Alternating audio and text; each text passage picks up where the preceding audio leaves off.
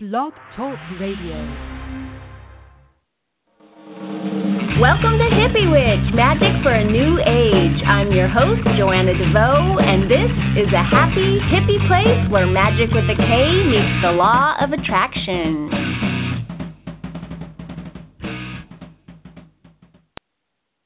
Hi, thanks for joining me for episode 190 of Hippie Witch, Magic for a New Age. My name is Joanna DeVoe, and I am the kooky creatrix behind Kick Ass Witch, putting the K in magic, and Hippie Witch, the show you are listening to right now. It's almost episode 200. We are getting there. We're getting there. It's so exciting. I also have a free ebook by that name, Hippie Witch, Peace, Love, and all that good shit. And you can pick up a copy of that at www.joannadevoe.com or back on the description page for this episode, back on blog, talk, radio. And just a funny aside, I'm sitting here in a sundress right now. We're well into November, and here in LA, it's almost 90 degrees. 90 degrees, people. so wacky. I feel odd, like surrounded by pumpkins and dead leaves and fall decorations, and I'm wearing a sundress. It's so weird. Uh, but anyway, let's get right to the subject. I have so much to say today. I am going to focus, focus, focus, focus, and try to deliver it to you in the most articulate way. And before I begin, let me just say right out of the gate this episode, if, if the title of it kind of had you worried, this episode is not a political statement. I will not be talking about the details of the current United States president election presidential election. and if you are a U.S. citizen, I will certainly not be telling you who to vote for. That's not what this is about today. I was just inspired by the magic of the voting process. And I'm all fired up by the energy of the day, the energy of the day, even though it's like 88 degrees right now. and I saw very clearly the ways in which we vote every single day by the way we live our lives. And uh, so this show is a continuation of last week's episode, and the subject is most definitely lifestyle design. I am merely using voting as a metaphor. But really, when actually, as I hear those words come out of my mouth, I'm asking myself, like, even as I hear the word metaphor, am I speaking in metaphors here today, or is voting with your life quite a literal thing? I think I think it might just be a very literal thing. you tell me.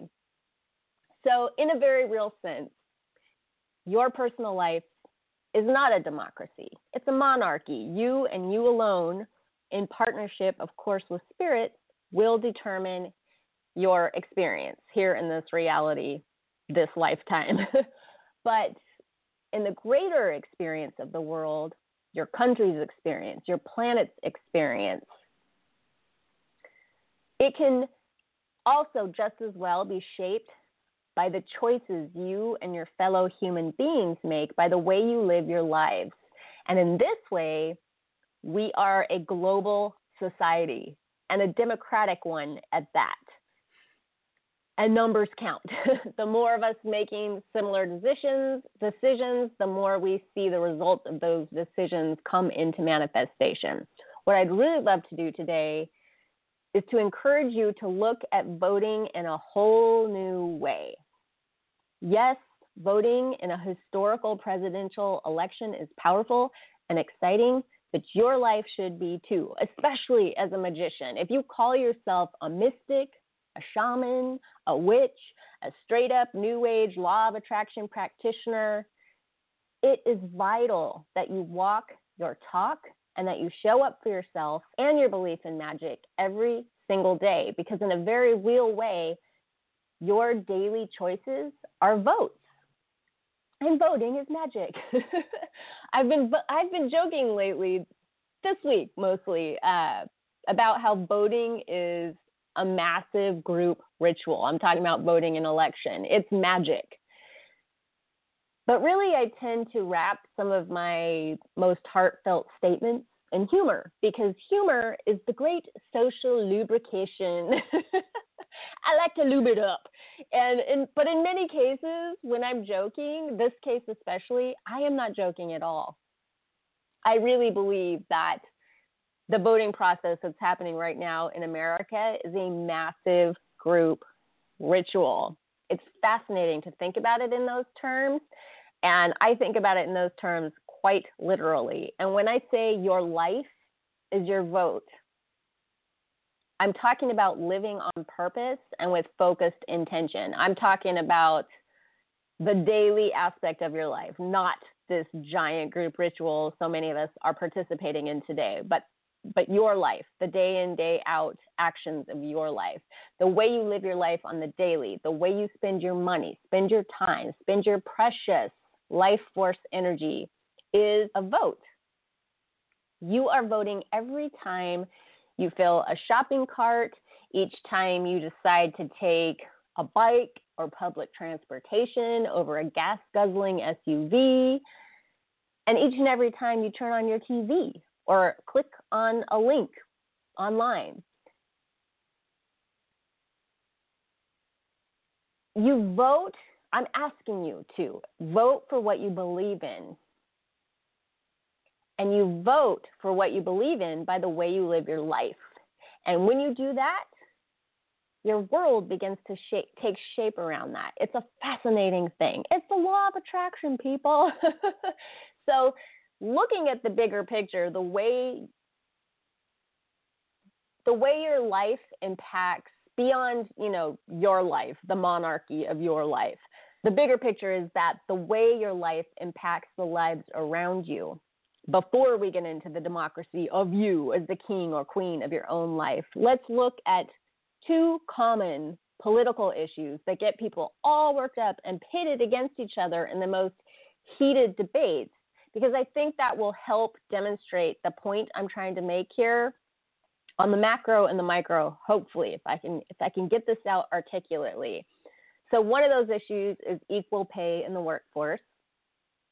People have their opinionated opinions about that. And the other is environmental steward, stewardship, which I know so many of you care deeply about. I know this because I see your Facebook pages.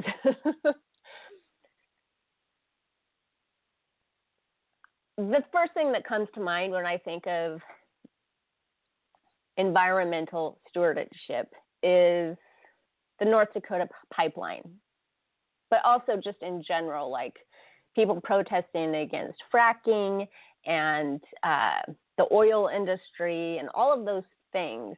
I think protesting is impactful sometimes. I think that we can vote our conscience on these things. But I also think that blaming one person in the government or the entire government for the situation that we find ourselves in. Like, why are these Native Americans' land, this sacred land, why is it being destroyed? Is it because of our evil government? Or is it because of the choices that you and I make every single day? I like to think about these things. I'm not trying to scare the shit out of you. I hope I'm not. I just I'm hoping we can think differently about this and and consider our part in it beyond posting Facebook memes. So do you know what would happen if just all of a sudden production and sales of oil products stopped around the globe right this minute today? Think what would happen. I think that would happen. What would happen is that the world as you know it would end point blank on a dime. And we would all have some serious hustling to do to get back to a place of living in an organized civilization. I think all hell would break loose, many lives would be lost, wars would be launched, wars without oil are hand to hand combat people. it would get very, very dirty very, very fast. And if you don't believe me, spend some time Googling all the ways society is quite literally fueled by the oil industry. And if you're an anarchist at heart and that kind of dramatic change, that style of like ripping off the band aid excites you, more power to you. I'm scared of you a little bit, but also I have respect for that. If you're a die-hard prepper or a seriously righteous hippie who has stockpiled years of food and water and you are all good to go and primed for the great revolution,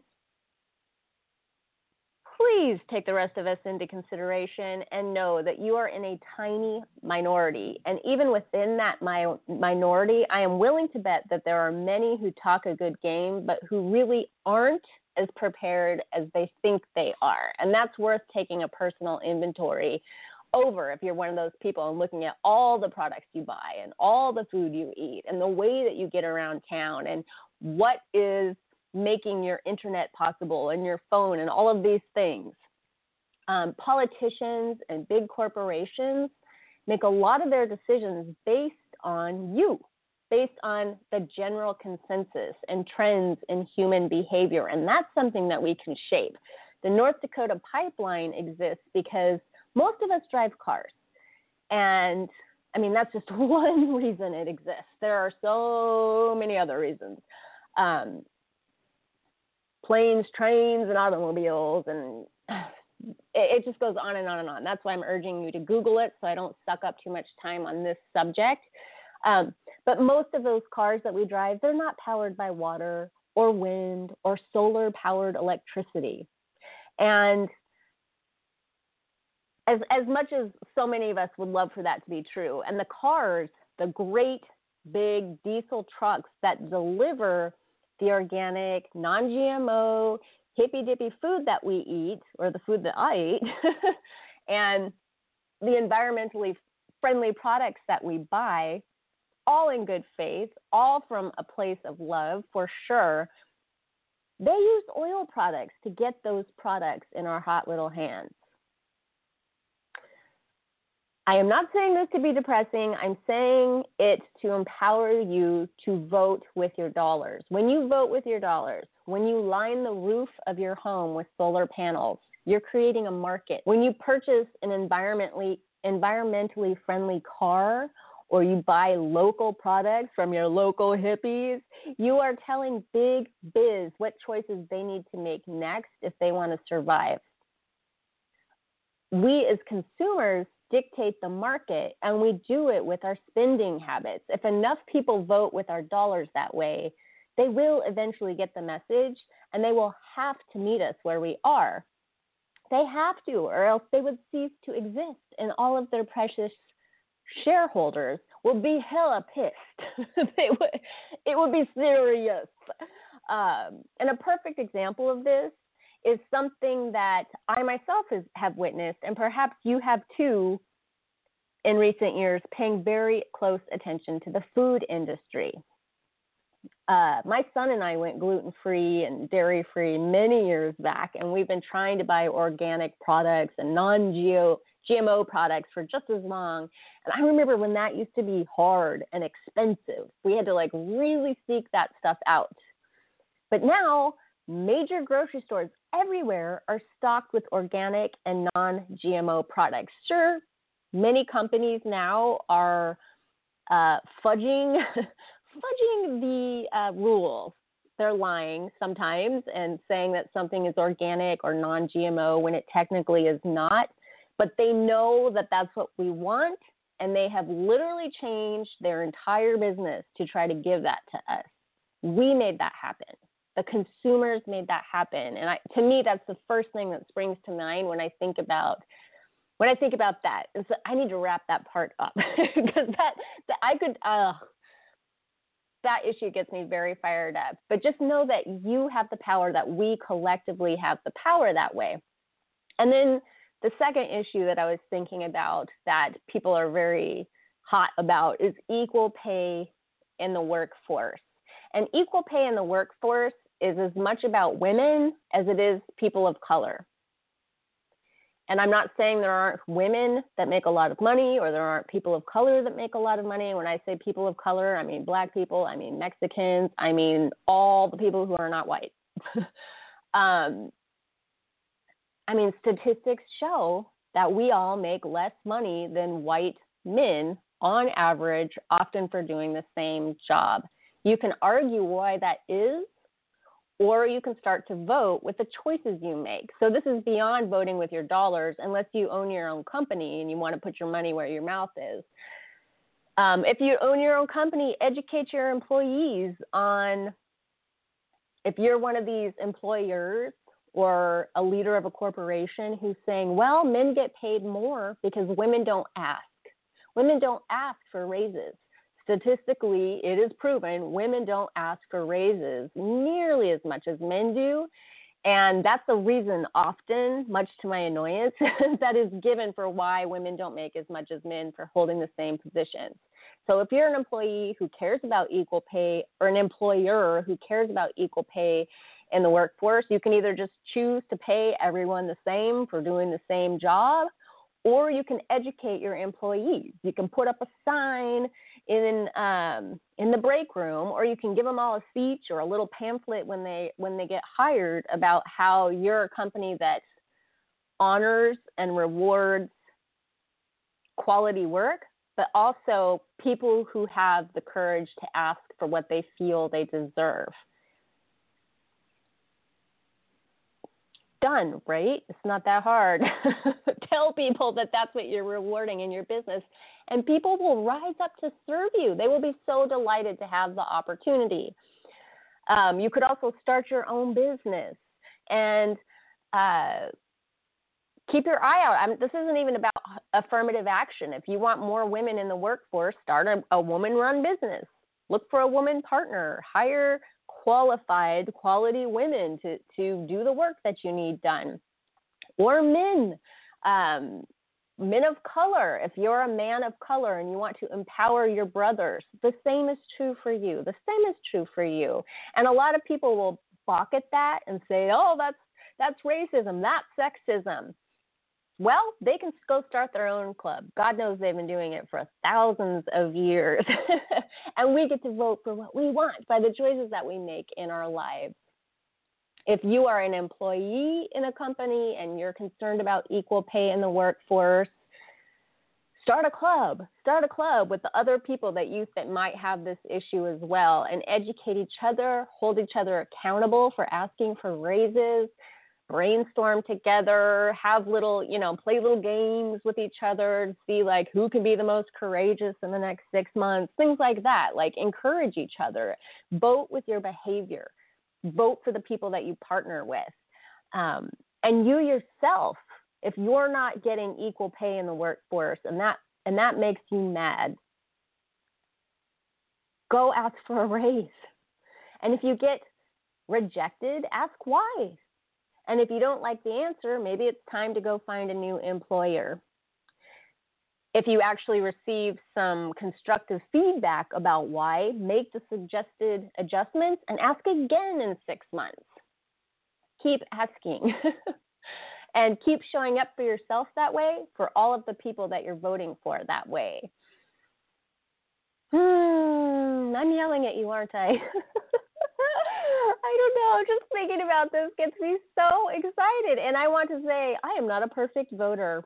I don't vote every second of my life for what it is that, you know, for the world that I want to live in. I'm extraordinarily flawed. Maybe I'm even exceptionally flawed. I don't know.